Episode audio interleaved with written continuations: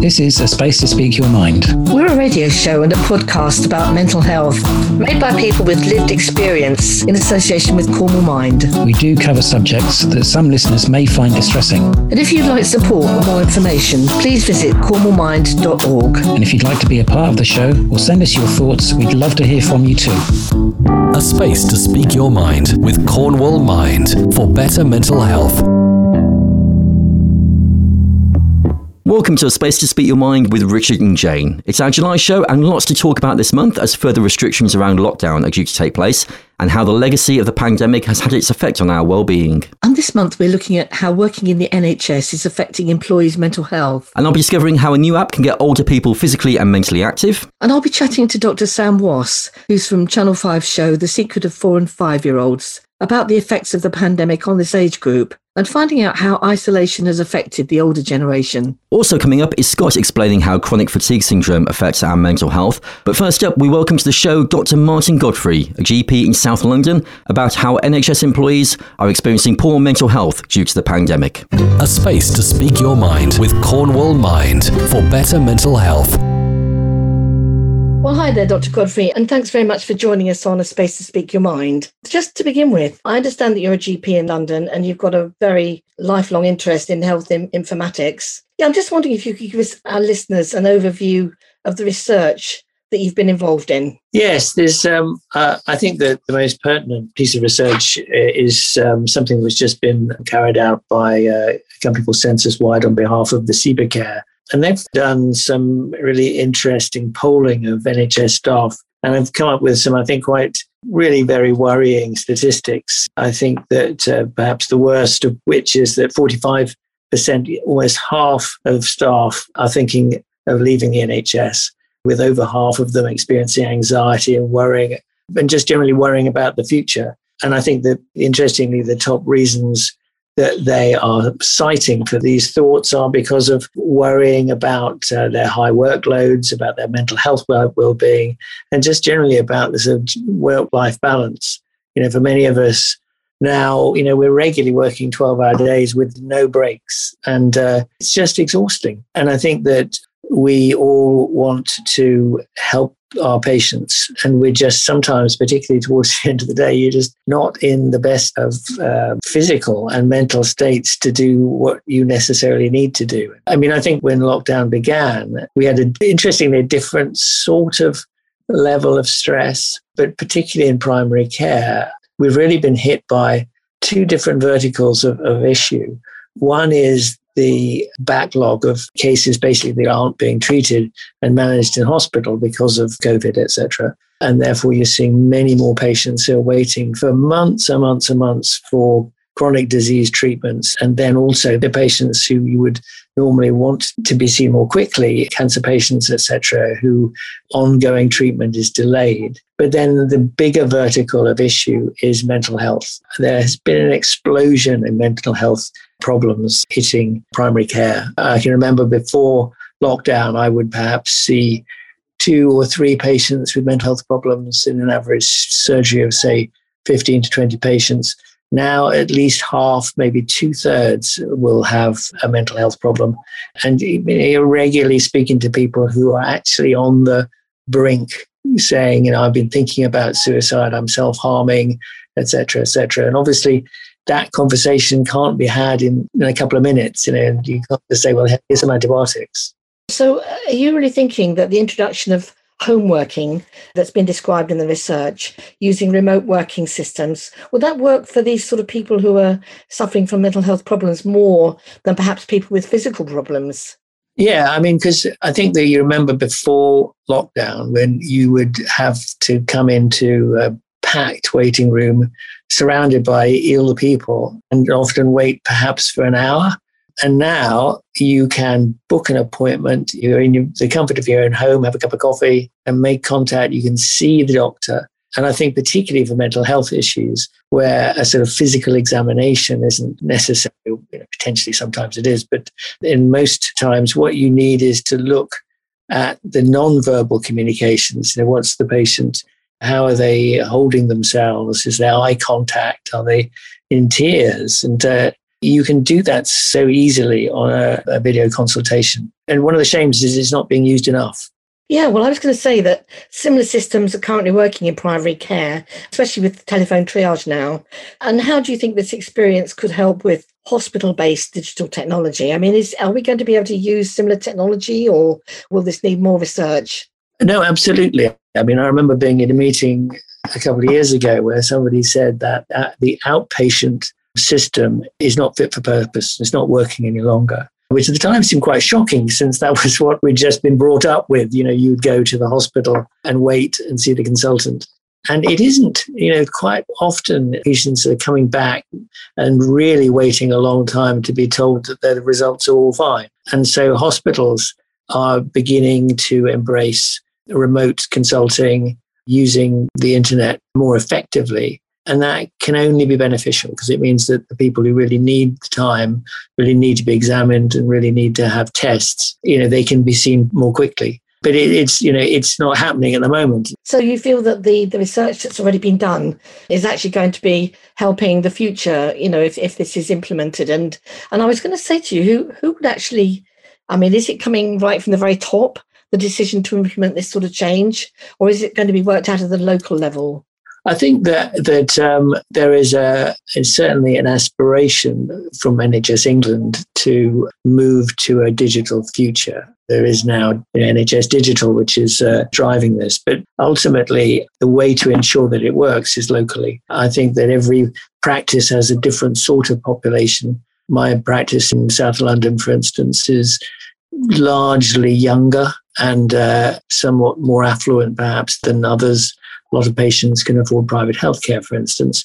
Whereas another practice I work in is a lot older, a lot more chronic disease. And really, for those younger patients, online consultations are very popular. The older patients, sometimes you know, they, they still do want to sit in front of, of you and feel the comfort that uh, you can, there's some touch involved, but certainly not in 100% of cases. No, I was going to say the next thing I was going to mention was that how do you think patients would feel about the potential change to their care? And particularly, as you've already mentioned, the elderly and people who aren't tech savvy, for example, who aren't able to sort of access a computer or would feel totally freaked out by the thought. Yeah, I mean, I think there is no one solution. And I think that whereas in the past there wasn't one solution, which was you had to come in and see the doctor, I think in the future there'll be a sort of smorgasbord of sort of a choice of certainly if you need to or if you wish to come in and see the doctor. If you have something which needs to be sorted quickly, then you know you need a repeat prescription or whatever, just go online, do it digitally.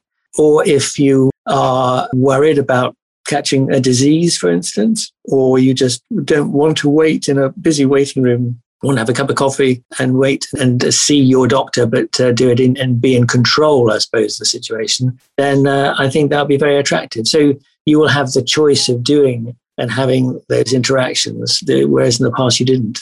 No, I think that sounds very positive, actually. The fact that there's a choice is going to make a big difference to a lot of people, especially those who don't want to sit around in waiting rooms, and understandably so. So, in terms of um, people who are in patient facing roles or doctors and nurses, how do you think this could work? I mean, is it possible that we do already do some consultations over the phone, I, I presume? Can it actually work for physical problems as well as mental health? Yes, certainly. And I think that um, at the moment, most of our consultations are, are over the phone.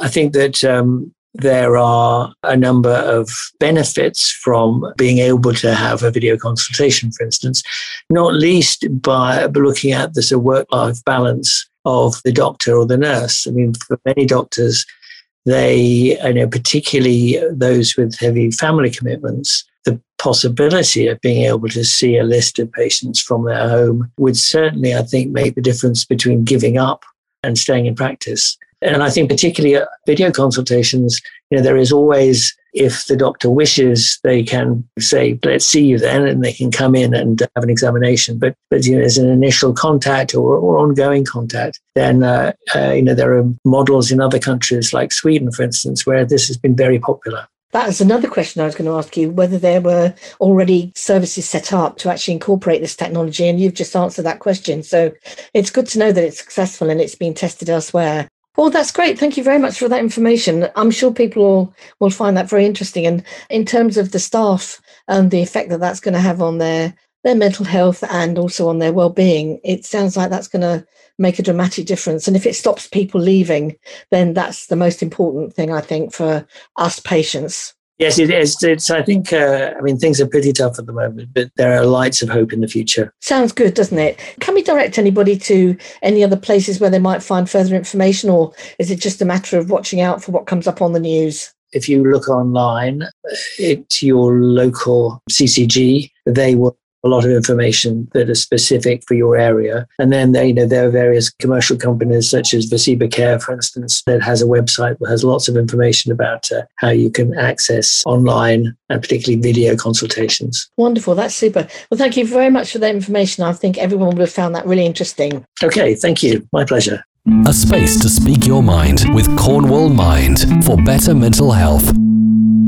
Yeah, really interesting to hear from Dr. Martin Godfrey there, Jane. And remember, we've all gone through this experience together. And I've got lots of friends working in healthcare. They sometimes have to put on a brave face or not let emotions show, but we have to support everyone together, don't we? Yeah, absolutely. I mean, I think I get what Dr. Godfrey's saying about the remote working will help staff, you know, it will lessen the stress.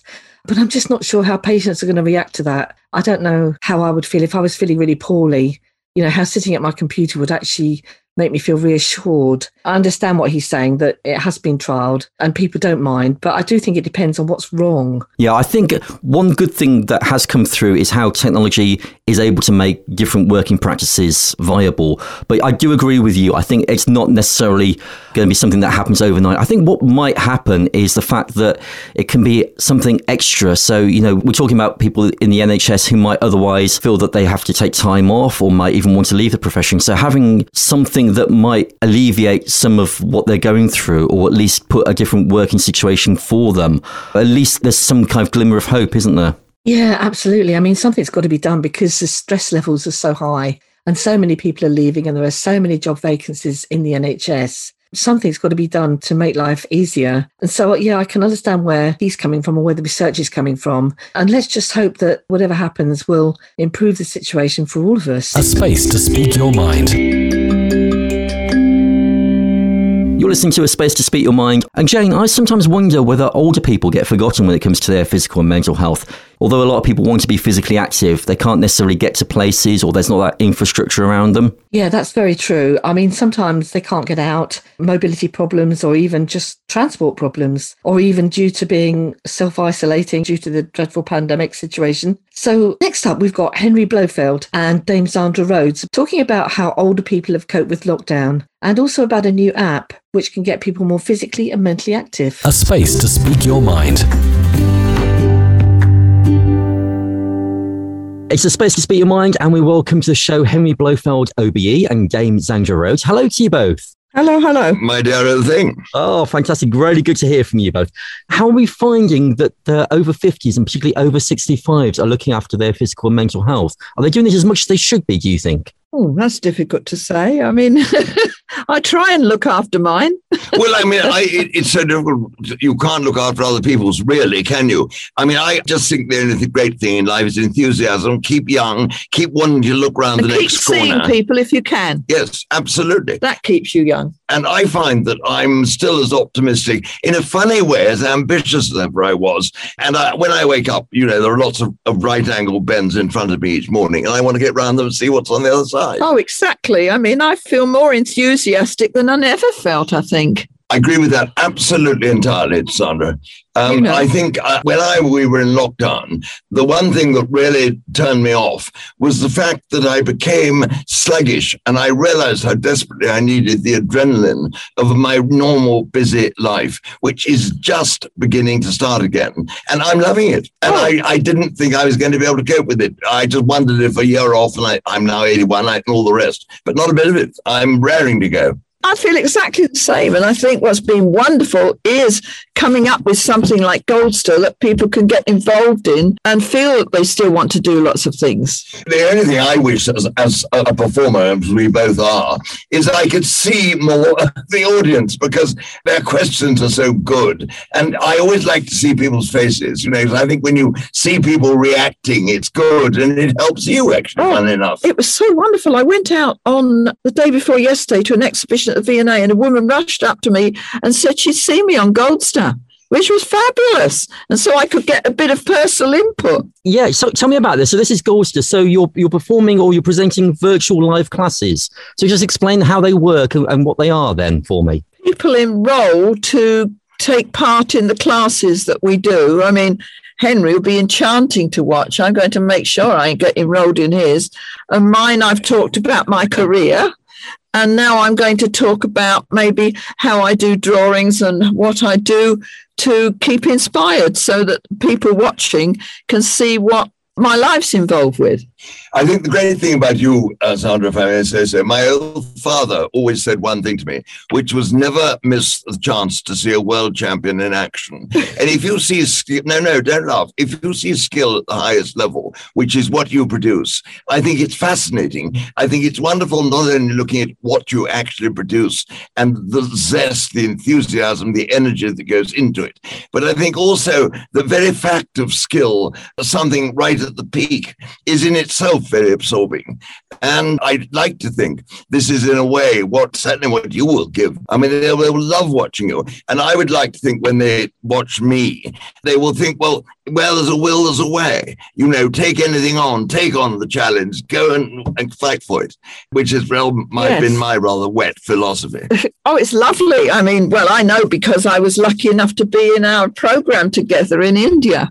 So that fun. That was such fun as well, you know. So I think it would be fun letting people know how much we love our work and leading them into other things so that they can have that enthusiasm. Don't you think one of the great things is to, that we both enjoyed probably is looking for the unexpected and coping with the unexpected? I mean, I find that I love people, as it were, come up behind me and tap me on the shoulder, or either I've never seen before, I haven't seen for 25 years. I love the unexpected to happen. I love going into a shop and seeing something that I hadn't thought about for a million years years, so wonderful. to. And you, you know. can buy it, and it's wonderful. This sounds exciting. So, just to explain a little bit more, so this is Goldster that are they're doing these live classes, aren't they? So we're aiming at the over fifties, and it's for people to get involved in physical activity and to do different kinds of things, isn't it? And do you think that's an important thing for people to do? Well, if you sit back, you're just rot. I think that the whole thing is that it's come at a time when people might have to have been shut up, and they're not shut up anymore because through the computer, they can open up and have these classes and be involved in all sorts of different things that they're interested in. There's things like painting and yoga and photography. So there's, there's, a wide range of things, isn't it, really? Well, I think something like yoga, any of those things, uh, you're going to meet new people. You're going to be in a new situation. You're going to suddenly approach something that you've not seen before. And if you keep an open mind, something, some of it's going to stick, some of it's going to fascinate you. And I think I love personally always meeting new people because you just never know. People are exciting. People are the only real intangible in life, aren't they? I mean, this glass case I've got in my hand now will always be a glass case, but the words that come out of the person opposite. And then you've got the people, and they're able to send in their questions, and you can answer their questions, and they can actually be involved in your life. And you don't always know what the questions are going to be. So it's a live class that's taking place, and you don't know how it's going to develop. And I think the questions are interesting too, from my point of view, because some of them are rather surprising and come from left field, as it were. And you think, well, now, how could someone's mind actually work that out? How splendid that they have, because it, it sort of puts a, a new perception I know. on. Lovely. I think it's super. Mm. I just want to ask you just quickly, as far as because we, we, concentrate on, on this show a lot about mental health as well as physical health. So I'm just wondering, do you think enough attention is being given to older people around mental health? I know the young talk about it a lot more than maybe the, the older population, but do you think that, that that's changing? And do you think we're being a bit more open towards our mental health as well as our physical health now? I think personally, yes. I think one reads about it enormously, doesn't one? And I mean, after all, with all the business that's gone on with uh, Prince Harry and all of that, there is a greater awareness of it.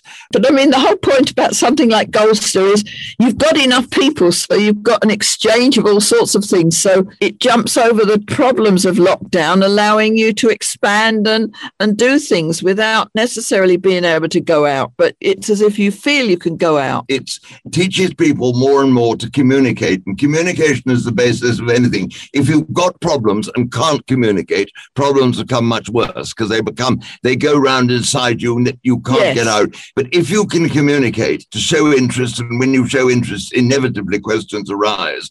And I think this is a tremendously good process. And they will, without consciously thinking about it, turn to their own mental health if they have problems and talk about that. And as soon as someone starts to talk about their mental health, you feel they're on the way up.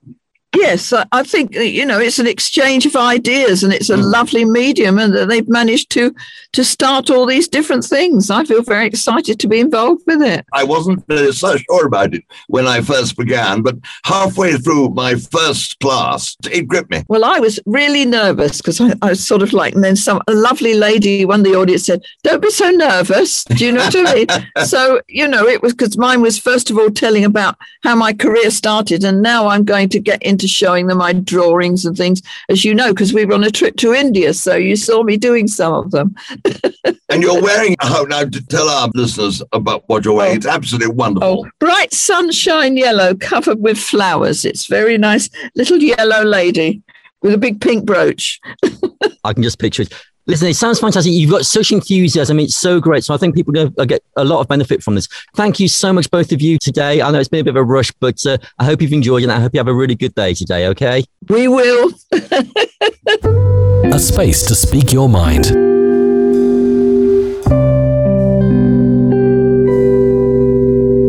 Well, those two are amazing. I mean, given the fact that they're now getting what we might call older, they're just so full of enthusiasm. And I think they're a great advert for this new platform. So I was very impressed with their attitude towards getting more active and getting more involved. I personally haven't done anything like online yoga or online classes of any sort, but I certainly think it's worth checking out. Yeah, I think it's quite interesting. Again, we're talking about how technology has kind of changed the world in the last 12 months and just that embrace of technology that they've been experiencing.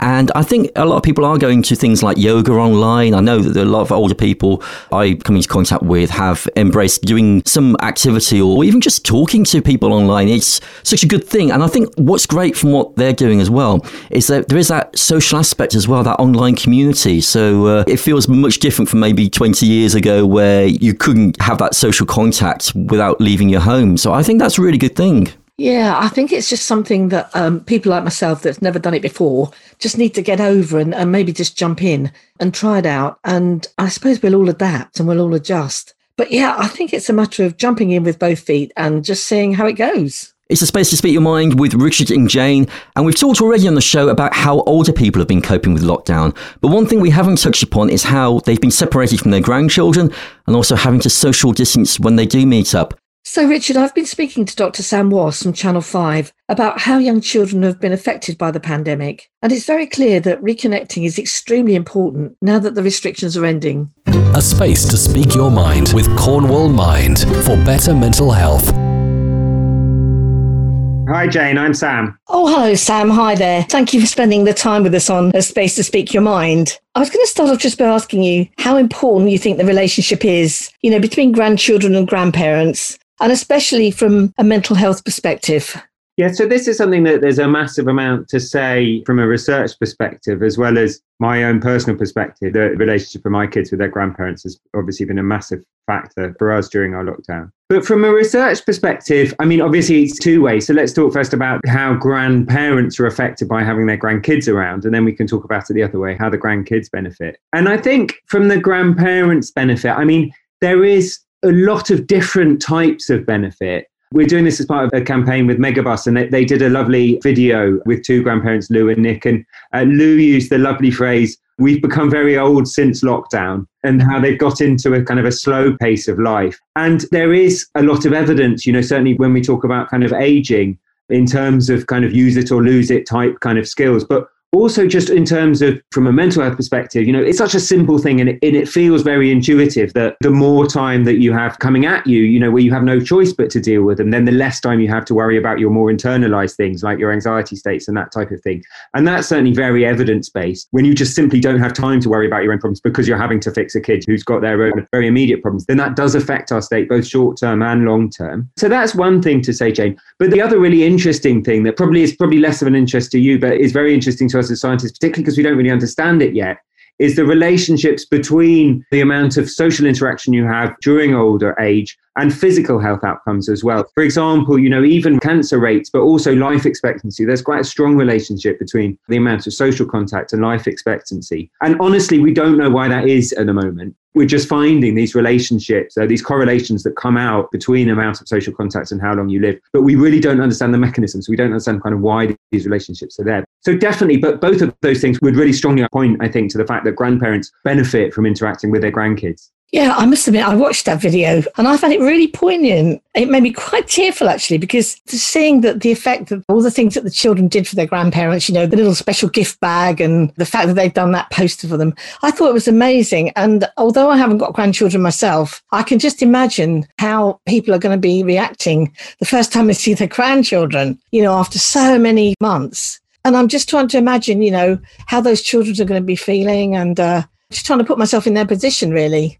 Yeah, and it's such an interesting thing, Jane, and it's so different also, of course, for so many different families. I think the other key thing that we've been really keen to get across with this, what one thing that's in particularly important is the differences between physical contact and purely screen contact. So we do get quite a lot from screens, and obviously it's been massively important, you know, for so many families over the past year or so. So we get that from eye contact. So there's quite a lot of research into how young children are influenced by eye contact with their caregiver, and we understand quite a lot about that. But the research into physical touch is quite different and kind of probably works by quite different mechanisms. So I'm doing a bit of research into that in my lab. And we know that it sets off cascades of chemicals like oxytocin that you might have talked a bit about, you know, which is kind of an affiliative bonding chemical. So, you know, physical touch helps us to form a feeling of social connectedness with someone. But also the really strong thing, and I, I think about this a lot with my own kids, is just one of the effects is it's a big relaxant. So it's one of the mm. chemicals my wife when she goes into labor one of the things that they that she just, we just had another baby and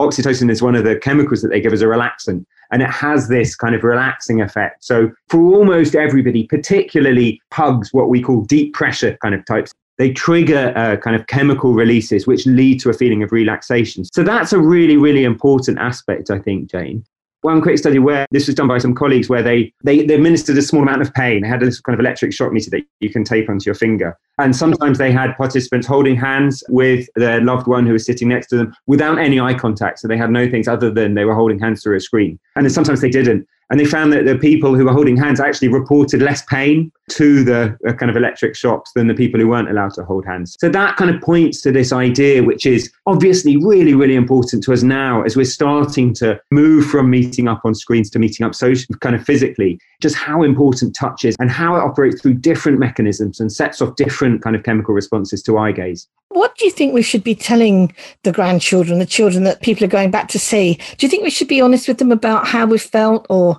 should we sort of try and shield them a bit from the pain that we've all felt? That's a really tricky question, Jane. I mean, one of the things that from talking to lots of parents through lockdown, one of the things that a lot of parents have found very challenging is this idea of kind of juggling lots of different roles. And in a way, the degree to which you want to open up with your kids kind of probably varies a bit between these different roles, which makes it a really hard thing to answer. So when you're thinking about yourself as an educator, I'm someone who's there to get my kids through their homeschooling, to help them to be concentrated and that type of thing. Then teachers tend to not share very much about their own emotional state with the kids. I actually had this conversation with a couple of teacher friends of mine recently. As a teacher, you want to be, nothing's about me. I'm just being really consistent and I'm just applying the same sets of criteria to you. But then one of the other roles that a lot of parents have had to be playing during lockdown is, you know, as a friend, their kids are cut off from their friends. They're not getting the playtime with their friends. So they're having to play that role too. And in that sense, as a friend, then you definitely want to be sharing, you know, how I'm feeling in myself as a way of, you know, building up relationships with my children and building up a series of feeling of trust with my children obviously, you know, it's very important from the child point of view. If they're feeling stressed and anxious about something, it's really helpful to realize that their parent is also feeling stressed and anxious. But as I say, the answer to that varies between these different roles that parents have been having to play, which makes it such a hard question to give such a simple answer to.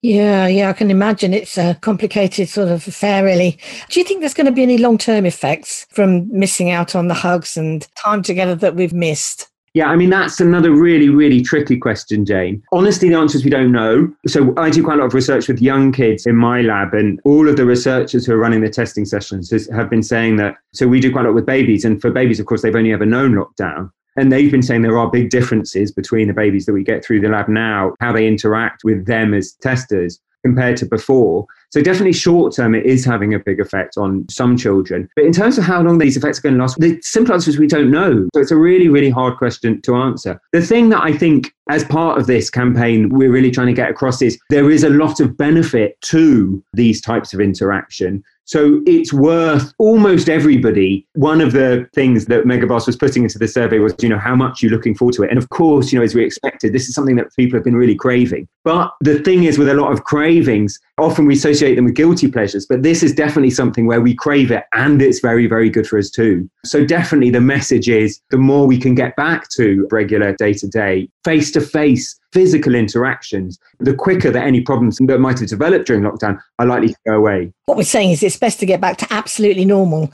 and try to almost, once we've explained what's happened, to try and just get away, you know, from what's happened and come back into the into the moment really. Yeah, definitely. Which of course is much harder for some families than for others, Jane. One of the big differences, and, and a lot of people say this when you talk to them, particularly for grandparents, is it's about physical distance.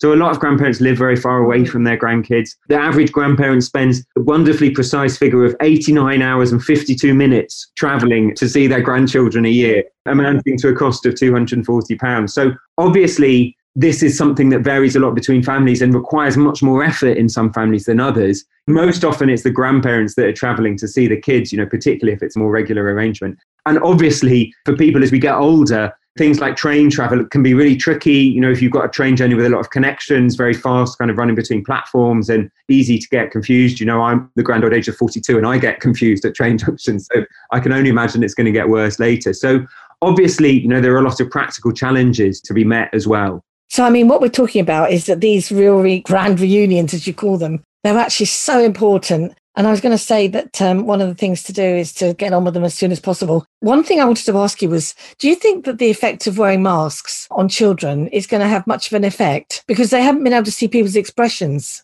Yeah, that's a really interesting thing to think about. I mean, there is some research. I know some colleagues in America that are doing that. There definitely is evidence that during early life, babies use things like mouth cues, mouth movement cues in learning language. And as you say, Jane, in learning expressions. So again, it's something that we'll know more about in a couple of years as these studies are starting to come out, you know, what exactly the effects are. Honestly, from my family, the speed with which my kids have got used to the fact that we put on a mask when we go into the shop has just been amazing. You know, it's just a part of life. Kids accommodate things. And of course, the amount of time they've seen not wearing masks is much much higher because when we're at home we don't wear masks like most people and then it's only when we go out to the shop. So so we'll see. It's interesting. What is potentially more concerning as a long term effect is anxiety and the idea of one of the other things that a lot of children find very hard is the idea of things being out of their control. The idea that I'm used to going to school and I want to go to school and I can't, and things are being taken. This decision is not being made by me or by people around me. It's being made by this big government that I don't even know who they are. You know, obviously that's something that a lot of adults find very challenging around lockdown. This idea of kind of lack of control is something that a lot of people kind of find very difficult to cope with. But for a lot of children, it's been their first experience of it. So I know from you know a lot of professional and personal interactions that that has been a real, real challenge for a lot of children. Well, I was going to say, I'm trying to sort of ending on a positive note, really, just to say that yes, it's been a really hard time for everybody, but out of this is going to come some very, very interesting work for people like yourself. And I take it that that's going to sort of actually impact on the future of these children in time to come. I think there is a positive now, Jane, which is this idea that we've all, and this really came across very strongly from this survey by Megabus, we've really been craving this interaction, but it's a good craving, it's a healthy craving. All the science says there's a reason why we crave it, and it's because it's good for us. So that's really nice because we've been craving it for so long. It's really good for us. And now, as long as we do it carefully, we can finally have what we've been craving for so long. Yeah, that's such a good thing to end on, isn't it? So, where can people go for more information if they'd like that? If you just Google Megabus and Grand Reunion, then all of this information will come up. Wonderful. Well, thanks, Sam, very much for talking to us on A Space to Speak Your Mind. Great. It's been a real pleasure. Thanks, Jane. A space to speak your mind with Cornwall Mind for better mental health. And Jane, it's really great that people are having those connections again. You know, these formative years are really crucial for children and how they make sense of the world and also creating bonds with others. Yeah, I think what really struck me was that the effect that the isolation has had on older people and grandparents in particular, and how desperately sad it is that they've missed their grandchildren. So, you know, for about 14 or 15 months, there's really been hardly any contact. And that's bound to impact on the relationship. So it's almost a matter of, my goodness, they've grown up. And last time I saw them, they were tiny and now they're walking and talking. So I think it's going to be a bit of a shock. It is because those first few years, there's so much that happens, isn't it? It's the walking, the talking, and as you say, they sort of change so much in just a short space of time. Yeah, absolutely. I mean, hopefully, meeting up again is going to be well less problematic than we think it will be because children are so adaptable, as Dr. Wass said, and travelling and getting to places hopefully will be easier for the older people now. It's been virtually impossible, you know, coming up until now. But as the restrictions are lifting, it's going to get easier. And also, there are lots of different transport systems, as he's describing. It will be easier for them to meet up with the grandchildren. A space to speak your mind. It's time to hear from Scott now, and he's going to be talking about how chronic fatigue syndrome, otherwise known as myalgic encephalomyelitis, can affect sufferers' mental health. So the 12th of May 2021 was myalgic encephalomyelitis, chronic fatigue syndrome international awareness day.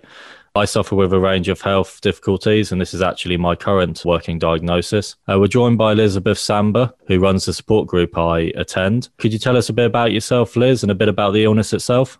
Yeah, hi Scott. I'm actually a counsellor and a wellbeing coach and now help people specifically with ME and chronic fatigue and fibro to recover their health. And I run the, as you said, the Newquay Fibro support group for people with chronic fatigue and ME and fibro on a fortnightly basis. I actually suffered from ME, chronic fatigue, for years. Um, I was first diagnosed back in 2002 and I had it for a number of years. And I'm not if I'm absolutely honest, not 100% healthy now. I have other conditions alongside it. I was watching a, uh, a podcast last year, and this, I think he was a movie director, uh, said he spent seven years in bed with ME, chronic fatigue syndrome. And I've seen a number of stories like this over the years. What do you think the mental, emotional impact is on people who are suffering with ME in that kind of situation or have been through it previously? Yeah, I was looking up today actually on places like the ME Action Group and things like that, and the Department of Health, and they don't mention a lot of the psychological difficulties that go along with ME. The thing with ME and chronic fatigue is that it's a really debilitating condition. It gives you fatigue, extreme fatigue. I'm not talking normal, like can't get out of bed today. It's just like extreme fatigue daily. It's ongoing. It doesn't sort of stop. You have ups and downs, but it doesn't sort of stop.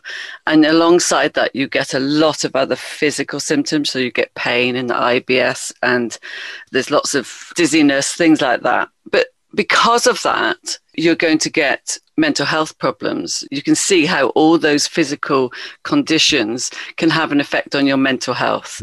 You can get depressed, you can get despondent and feel useless, and because it impacts so much on your ability to do physical things in the world. You probably can't work, you can't go out as much, you are bedbound. Some people are bedbound. I was for many years, mainly bedbound. I had to get up because I had children, and it can impact on your feelings of worthlessness, of uselessness, of despondency, despair. And it can be extreme to the fact of suicidal ideation and wanting not to be here anymore. Yeah, absolutely. So I personally spent four months near enough housebound with the symptoms that eventually led to the working diagnosis I currently have of chronic fatigue syndrome. When it can leave people in such a state, why do you think there is so much stigma around this condition? I think because people don't know what to do with it. I think ME is a diagnosis, it's an umbrella diagnosis. So basically, nobody knows why we get these symptoms. Okay. So that there is no reason, solid reason about why we get these symptoms at all. You know, you can't pick out, oh, yeah, you, you've got hormone deficiency or your hormones aren't. It's such an umbrella term, and you've been down other avenues to get rid of any other reason for your illness. And it's so vague and it's so up and down. You, your symptoms fluctuate. And so you don't know, one day you might look okay, next day you might be in bed for three weeks. And I think that's what it is. I think people don't understand it and can't understand it because there's no scientific reason for it yet. And I think the more I think about it and the more I've looked and researched, I think that's what it is. There's no specific cause and there's no specific reason. You can't see it like a broken leg, or you can't go into hospital and get it fixed like a, a heart valve or something like that. And I really think that's the reason. Absolutely, yeah. That makes a lot of sense. What can people with this condition do to improve their symptoms? Okay, there's a lot they can do. If you go to the doctor, the doctors, and I'm not dissing the doctors at all, some of my doctors have been marvelous, but there's very little room for them to do much apart from some drugs. I've just been looking at the NICE guidelines and it's all about pacing and managing the condition. I'm actually all about trying to get yourself as well as possible. So there's a lot of things you can do to help the condition. Basically, think normal things, diet. There's a lot you can do around diet. You can go gluten free, dairy free, sugar free, eat as healthily, nutrient dense as you possibly can. Supplements, there's a lot of supplements you could take that will help on the, the sort of fatigue side of it you could see a, nutritionist. A nutritionist will help you. A private nutritionist, a BANT registered private nutritionist, will help you with all the supplements and diet things that would help you. Sleep, obviously, sleep is one of our best things for our bodies to recover. So that's the best thing we can do. Rest is good there's so much we can do. We can look at hormone testing, we can look at virus load, toxic things that you put into your body. You want to take the toxic load off your body, so you don't want to be adding to it with things like chemicals. And I'm sad to say, but alcohol, you know, all the normal things, alcohol, smoking, all that sort of thing. You want to take the toxic load off your body there's also the mental and psychological stuff, the emotional stuff. You need to try and avoid stress, get rid of the stressful things in your life. That means anybody or anything that gives you stress, you need to sort of try and get those down and or eliminate them from your life. And then there's things like the positive things to do is to do things that make you happy. So find the little things that make you happy in life and include those. This is so important to include those in your life, preferably on a daily basis if possible. The people you love, the things you love doing. I don't know, flowers in a vase, anything that brings you sort of happiness and joy, you need to include those. And other things like meditation and things like that. Massages can help, but not always with some people. There's lots you can do the mental health side of the ME and chronic fatigue is that some doctors still don't believe that ME and chronic fatigue is um, physical cause, and so you can get some doctors actually want to prescribe you antidepressants and things like that and send you to psychiatrists, and which in my opinion, and in some of the opinions of some of the um, agencies that I've looked into, isn't that helpful unless your mental health and psychological symptoms are a part of the ME, ME chronic fatigue. It is not a mental health condition. The Department of Health and the World Health Organization define it as a neurological condition. So it's not a mental health condition, but it has a mental health aspect to it but you still get doctors who will say it's a psychological or psychiatric condition, which can lead to distress for some people because they don't get believed and they'll get treatment as for a mental health condition rather than looking into the physical. And it has led to some people actually being sectioned and not necessarily for the right reasons. Okay, well, thank you first for joining us, Liz. Liz's details are available online. ME, chronic fatigue syndrome specialist practitioner, counselling and wellbeing coach. And thank you to Scott for that there. Jane, I've had personal experience of ME. For me, when I was in my 20s, I was quite ill, firstly with glandular fever and then later with experiences of stress and other things that were going on at the time. And I got to that point where I had many of the symptoms of ME, but it wasn't diagnosed back then for me, I had a year of going to the doctors and I had all the tests that they had at the time and they eliminated many things. But ME was never even talked about. And I know it's something that has been around and talked about within the medical profession for a while. But back in the 2000s, it took over a year before a doctor even said to me that, oh, by the way, there is this thing called ME.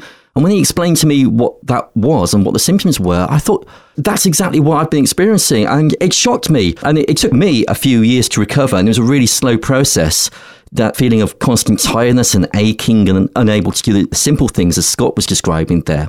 And I felt almost like I didn't believe it myself. So even now, I'm careful how much I take on or if I feel any signs of that coming back. But it's really great that Scott has shared that with us today. Yeah, I think I'm quite shocked. I mean, I do suffer from a chronic condition myself, not ME, but I was actually shocked by how dreadful this condition can be and also how it affects you on a daily basis and from day to day. So, you know, one day you can be fine, so your friends expect you to come out and have a good time. And the next day you feel like death, so you have to stay in bed. And it's very hard for people who aren't affected to understand that. So it really shocked me how dreadful that diagnosis, if you like, can be. And I really hope that more research goes on and that there is somehow going to be some sort of treatment for it. As I say, you know, there's no specific test for it at the moment, and a lot of people still don't believe it. Even just getting up in the morning or walking a few paces can absolutely exhaust you, and you just feel that you can't do anything. And especially when people don't believe you or they think that it's something that you have control of, it can be such a terrifying time. Yeah, absolutely. And I'm thinking he did talk about the mental health aspects, but I think that's almost underestimated because to think that, you know, your whole life has changed almost overnight and you've lost everything that you loved doing before.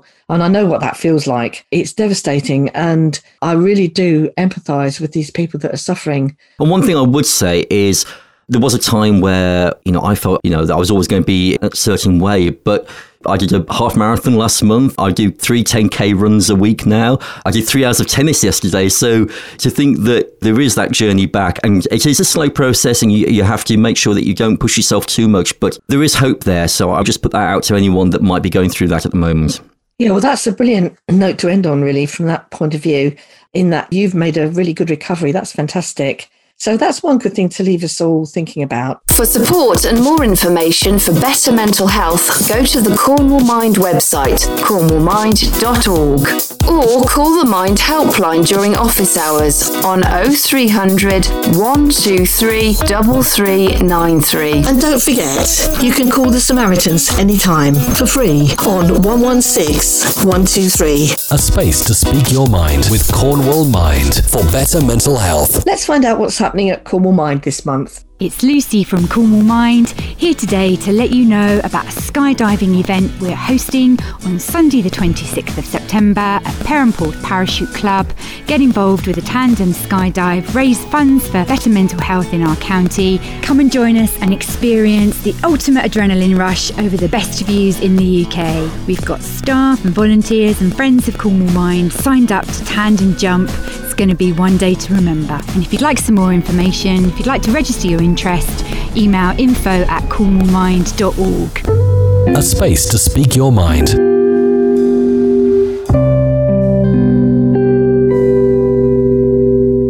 And great to hear about the skydive that's happening in September. And Jane, I've signed up to do it. Wow. Well done, Richard. I've never experienced anything of that kind before. In fact, sometimes, even in a small plane, I don't like being in a small plane. So I think actually jumping out of one is going to be quite an experience. Yeah, well, that's one thing you won't ever forget, I don't think, Richard. And what we'll do, we will cover the skydive in our September and October shows. So if you want to find out what happens when I jump out of a plane, If you missed anything on today's show, Or if you'd like to listen to any of our previous shows you can download the podcast on Apple, Google, or Spotify, or wherever you get your podcasts from. just search for a space to speak your mind.